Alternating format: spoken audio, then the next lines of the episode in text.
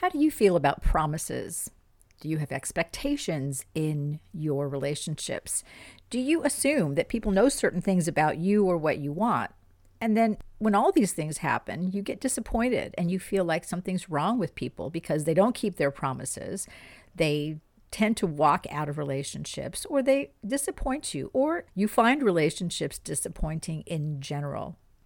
Let's talk about this because it's such an important topic and understanding how our promises, expectations, and assumptions get us into trouble in relationships and how to manage that so that we attract and keep better relationships.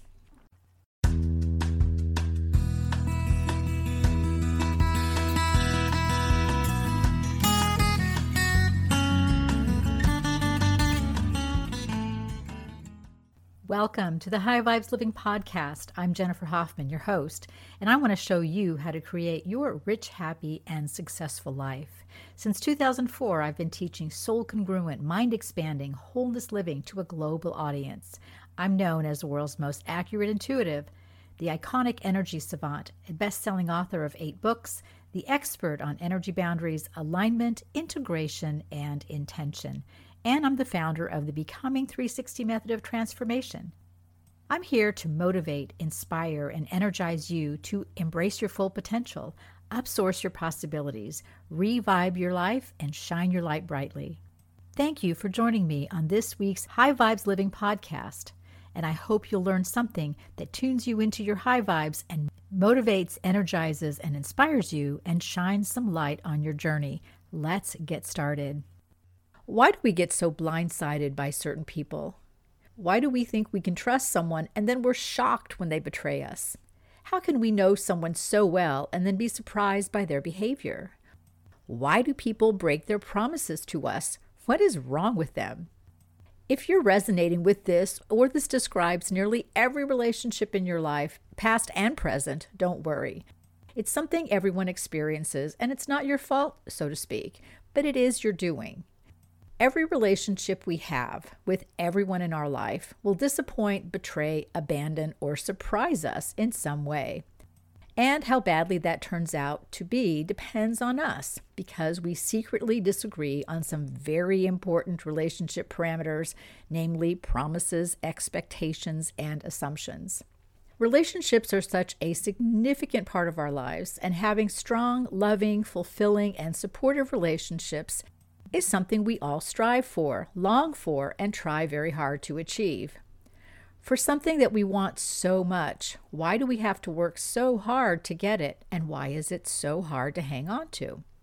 If we are very honest with ourselves, we will acknowledge that one of the things we do in relationships is fill in the blanks when someone gets close to us. Have you ever done that? Of course you have. It's what happens when we overlook habits, actions, and things we don't like, and we use a weighted average system to ignore their shortcomings, or worse, we think they will change in time. The real problem is that we do not honestly assess how determined we are to make something work that really should be left alone. And in our need for a relationship, we set our standards and then expect others to meet them. Or we set our standards and then we change them as needed. I'm not being cruel or unkind here. This happens all the time, and we've all done this. If we want wonderful relationships, we have to be willing to ask hard questions, to make tough choices, and to be very clear about how we contribute to the bad behavior we often see in our relationships because we don't manage our own energy and how we deal with promises, expectations, and assumptions. This is what I call the PEA assessment. It is an uncomfortable examination that reveals how we sabotage our ability to have strong relationships and how we work hard to create relationships out of connections that don't exist. The PEA assessment is not a fun process because it is about examining where we are being unrealistic about our lives and our relationships.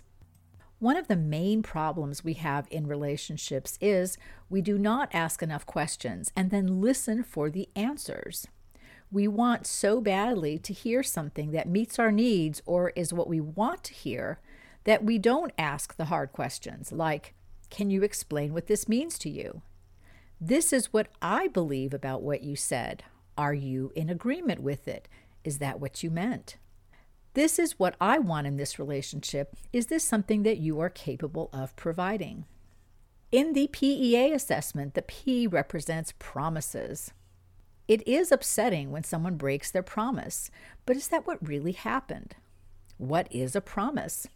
It's basically an agreement to do something. More than that, though, a promise is a declaration of intent. When we make a promise, we are setting an intention to do something. That's great when we're working with ourselves, but what happens when that promise involves someone else or comes from someone else? Are they someone who takes promises seriously? Or are they just saying something to end an argument or an uncomfortable conversation? Do they hold the word promise with the same level of integrity and respect that you do? Are they someone who keeps their promises or not? What does a promise mean to them? What is a promise? A promise is someone's commitment to do something. But while we look at the promise, we don't look at all the little things behind the promise and what that promise actually means to someone else. So, a promise to be somewhere could be I'll be there 15 minutes late. I'll be there tomorrow. I'll be there after I finish other things that are important to me. Yes, I'll do that for you, but maybe I'll do it next year, or I'll do it when I have time, or maybe that I won't do it at all, but I'm promising that I will, so you quit asking me. Maybe your definition of a promise is different from someone else's. We can make a promise to do something, and we will move heaven and earth to get that thing done on time and get it done right and deliver it as we said we would. Then we get disappointed when somebody else makes a promise to us and we wait and wait and wait and nothing happens. And finally, when they reluctantly deliver on their promise because we've asked them a hundred times, the results are disappointing. Maybe they did it at the last minute because we bothered them so much.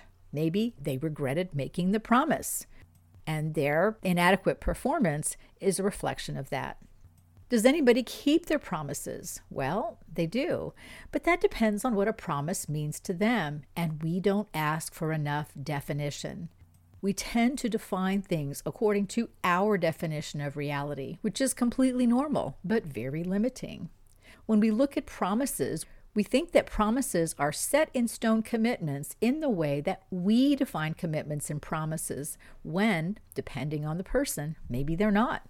According to someone else's definition, a promise may just be a temporary place marker or optional, a way to end a difficult conversation, a way to stop an argument, or just something to say.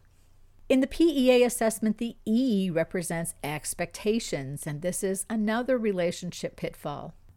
When we create expectations, we take the relationship from where it is now to where we want it to be, and then hope the other person will be able to fill in the energy gap. When the relationship fails to live up to our expectations, it ends usually because we have expectations of someone or something that is totally incapable of meeting. If you've ever watched my Enlightening Life Live, you've seen my rubber band example of what expectations are. So, expectations are literally illusions that we have about a relationship or a situation where we take it to an imaginary level and then hope that the relationship will eventually fill in that gap. Sometimes it does, usually, it doesn't. Or expectations are where we create an energy gap between what someone is doing and what we want them to do, and then we eventually hope that they will fill in the gap themselves. And while we're waiting for them to take action, we will continue to hold that energy for them to meet the expectation, to hold that energy space open so we aren't disappointed. And then what happens? Usually, the person realizes that they're not in the same relationship that we are in, so they leave, and the expectations snap us back into reality. I often say we don't have a broken heart when a relationship ends. We have broken expectations, and the pain we feel is from the collapse of the reality we have created, which is now gone. And in the PEA assessment, the A is for assumptions how we impose our own beliefs, desires, and needs into a situation and then wait for them to happen exactly as we want, hope, or plan. The problem with assumptions is they're often not based on a shared reality. We assume that something will be done a certain way or that someone will know what we want, but then we're giving people the ability to read our thoughts and minds and to know what we want without telling them. Assumptions represent beliefs and information that we think all others already know and will share our belief in. We want these things to be true without question.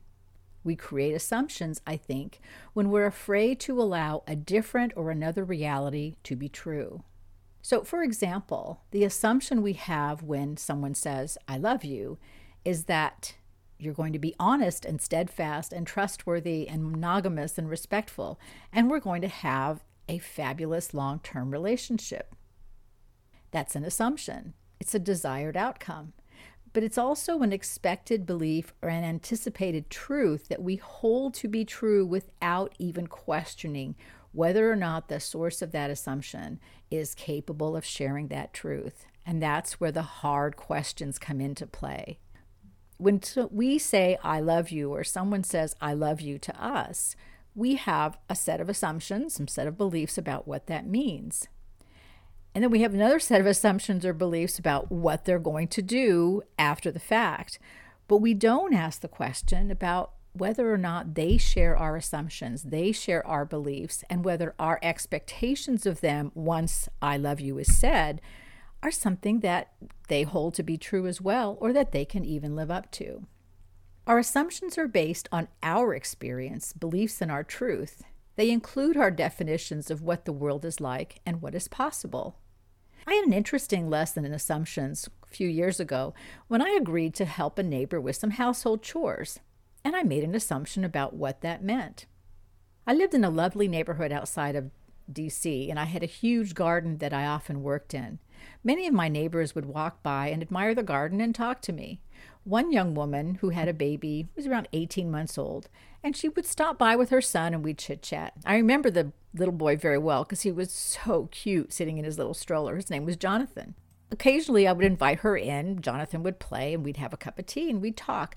I knew she was lonely and she wanted company, and she had a young child, so I was trying to be a nice neighbor to her. And I really liked her, and I said her little son was so cute. Now, one day she's in my house and looking around, and she said to me, Your house is so clean. How do you keep your house so clean with three children and you have a job too? And I said, Well, I grew up in a clean house, and everybody in my house has their chores. I'm very organized, and we just keep the house clean. She said, I'm having a really hard time with that. Would you come over and help me? I said, Sure. I'd be happy to come over and help you get your house clean. Now, listen to the words I'm using now. My mother was a very clean housekeeper who often prided herself on the fact that her kitchen floors were so clean that you could eat off of them. Now, of course, in those days, you didn't question what your mother said. I couldn't figure out why anybody would want to eat off the kitchen floor when we had a perfectly good table. But our house was very, very clean, and I grew up in a house that was quite literally spotless. It was a point of pride for my mother to be the cleanest housekeeper around, and I have to say she probably was. So, this is what I learned, and my assumption was that everyone had a super clean, spotless house. My house has always been clean, and I assumed because I've never been in a dirty, untidy house that this was true of everybody. Everybody, more or less, kept their house tidy, was organized, and kept their homes clean. Now, just as a side note, this incident happened before the TV series Hoarders was popular. So I agreed to go over the next day and told her I could help her for a couple of hours. I thought I was just going to visit and help put some papers away. Maybe I'd help her dust or vacuum or do some laundry or do the dishes. I was unprepared for the shock of what I saw in her house. I have never seen anything like that in my life. When she opened the front door, I saw a stream of clothes, papers, and stuff coming out of the hall closet that was across from the door. You could barely walk into the entryway, and that was just the front door.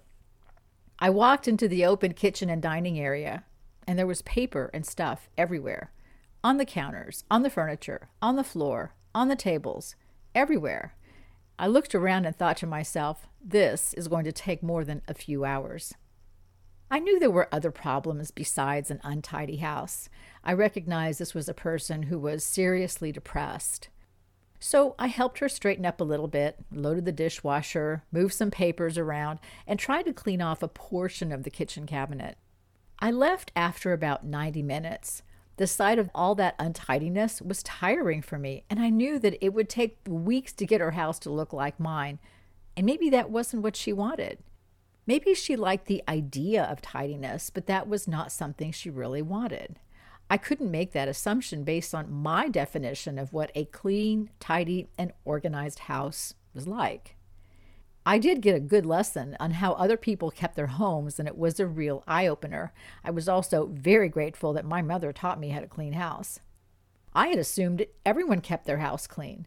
I also assumed that everyone knew how to do that or wanted to. Obviously not. I think our assumptions get us into the most trouble in relationships and they cause the most trauma because we assume when we are afraid to express our needs or ask questions because we are afraid of the response or we don't want to hear the answer. We make assumptions when it comes to things that are important to us, the things that matter to us, the beliefs that we must have validated and must be held as true by everyone. We assume that I love you means the same thing to the other person as it does to us. And they'll know what to do or say to make us happy and to show us that they love us. We assume that a commitment means the same thing to the other person as it does to us. We assume that everyone is going to be honorable and respectful and is going to treat us the way we want to be treated and in the same way that we treat them. And we usually assume that they know exactly how to make our assumptions happen. We make assumptions when we want someone to act and do not want to tell them what we want them to do. We make assumptions when we lack the courage to be seen and heard and we're afraid to use our own voice. Our assumptions compel others to become mind readers, and that's simply unrealistic of us. And sometimes we assume because we want to know that someone cares enough about us to validate who we are, our beliefs, and see the real us that we're afraid to show or want to have questioned. The PEA assessment, where we look at promises, expectations, and assumptions, is hard to do because it points out to us the glaringly obvious issues that we use to both validate and sabotage our relationships. They speak of our fears, limitations, disempowerment trauma, and our lack of confidence, clarity, and courage. If we can muster the courage to establish strong energy boundaries, to ask the difficult questions, to validate that everyone's on the same page as we are, and that we are clear about the meaning and definitions of important concepts like promises and commitments, then our fear of being abandoned and betrayed, of being left out or left behind, of being misunderstood and neglected no longer matter. And that little list of fears that I just spoke about which ones matter to you. Be honest with yourself here. Everyone has a fear of being betrayed, neglected, abandoned, of being misunderstood, of being invisible, of being ignored. And if these are fears that you have, then you can bet that your promises, expectations, and assumptions about your relationships or most things in your life will be reflected in those fears when we have the courage to verify that someone else is able to meet us where we are, we no longer have to create illusionary relationships with our expectations. To choose partners whose promises contain no promise, and to clearly state our intentions and needs instead of assuming that they are common knowledge. Relationships reflect our energetic frequency, and when we choose from fear, we get fear based people in our lives. When we choose from our energy boundaries and our courageous intention, we get real, grounded people who can have strong, fulfilling, loving, and supportive relationships with us. In these relationships, success does not depend on their ability to read our minds or meet our expectations, or assume everything about us because we share an intention that is firmly grounded in the reality of clarity and congruence and energetic coherence. Are you willing to ask the hard questions and ensure that you're in agreement with others on the definition of what relationship means so you can avoid the disappointments that come with assuming that what you believe is also part of others' beliefs? It takes courage to ask the hard questions and get answers that you may not like or they give you confirmation that you need to decide that a relationship or a situation is not right for you. But if you don't, you set yourself up for failure and disappointment and get tough relationship lessons again and again. Even when we know that we should pursue a tough line of questions and make a hard decision that will benefit us in the long term, we don't do it. Why not? The truth is, we are looking at things like promises, assumptions, and expectations, and we are holding tightly to the beliefs and outcomes that we want to be true, even if they have absolutely no chance of being true. Maybe we're just glad the relationship looks like it's working and we don't want to rock the boat. Or admit that it's not working and then we have to find another one, or let it go and then we're alone. And we don't ask the hard questions because we don't want to be wrong or disappointed again. But if we want strong, solid relationships, with like spirited people who have the same level of integrity and commitment that we do, who understand us, think like we do, and who define important relationship standards like we do, then we need to be clear on how we define our relationship standards and choose relationships with people who are already healed, whole, and complete. We need to be powerful and empowered to have powerful relationships, and we need to be free of our expectations and assumptions that create weak and problematic situations that force us to apologize for our own shortcomings and tolerate behavior that we don't like. The PEA assessment is not a pleasant exercise, but it's necessary to have strong energy boundaries within our relationships and to insist on only allowing those that are the right, best, and highest choice for us. It takes courage to look at our promises, expectations, and assumptions, to make the changes in ourselves that we need to make so that our relationships exist as a grounded reality and not an illusion that we hope one day will work. And it pays off when we can be in relationships that we enjoy that are a source of joy for us and that bring us joy and peace and the love that we long for. Thanks so much for tuning in to the High Vibes Living Podcast. I'm Jennifer Hoffman, your host. I hope you've enjoyed this week's episode and that it has inspired, motivated, and energized you to take a few steps towards your rich, happy, and successful life. If you need more inspiration for your life path, check out my eight best selling books on Amazon or look at a transformational intuitive session, coaching, or program on my website, enlighteninglife.com. Be sure to sign up for my newsletter and join my over 5 million weekly blog readers. Please subscribe to the High Vibes Living podcast, give it a like and a review. Your acknowledgement helps others find us and get the information and inspiration they need to turn their pain into joy and their fear into confidence. Your Becoming 360 transformation into congruence and divine harmony is a step away, as is your rich, happy, and successful life. Join us each week for a new episode, and I look forward to our next time together.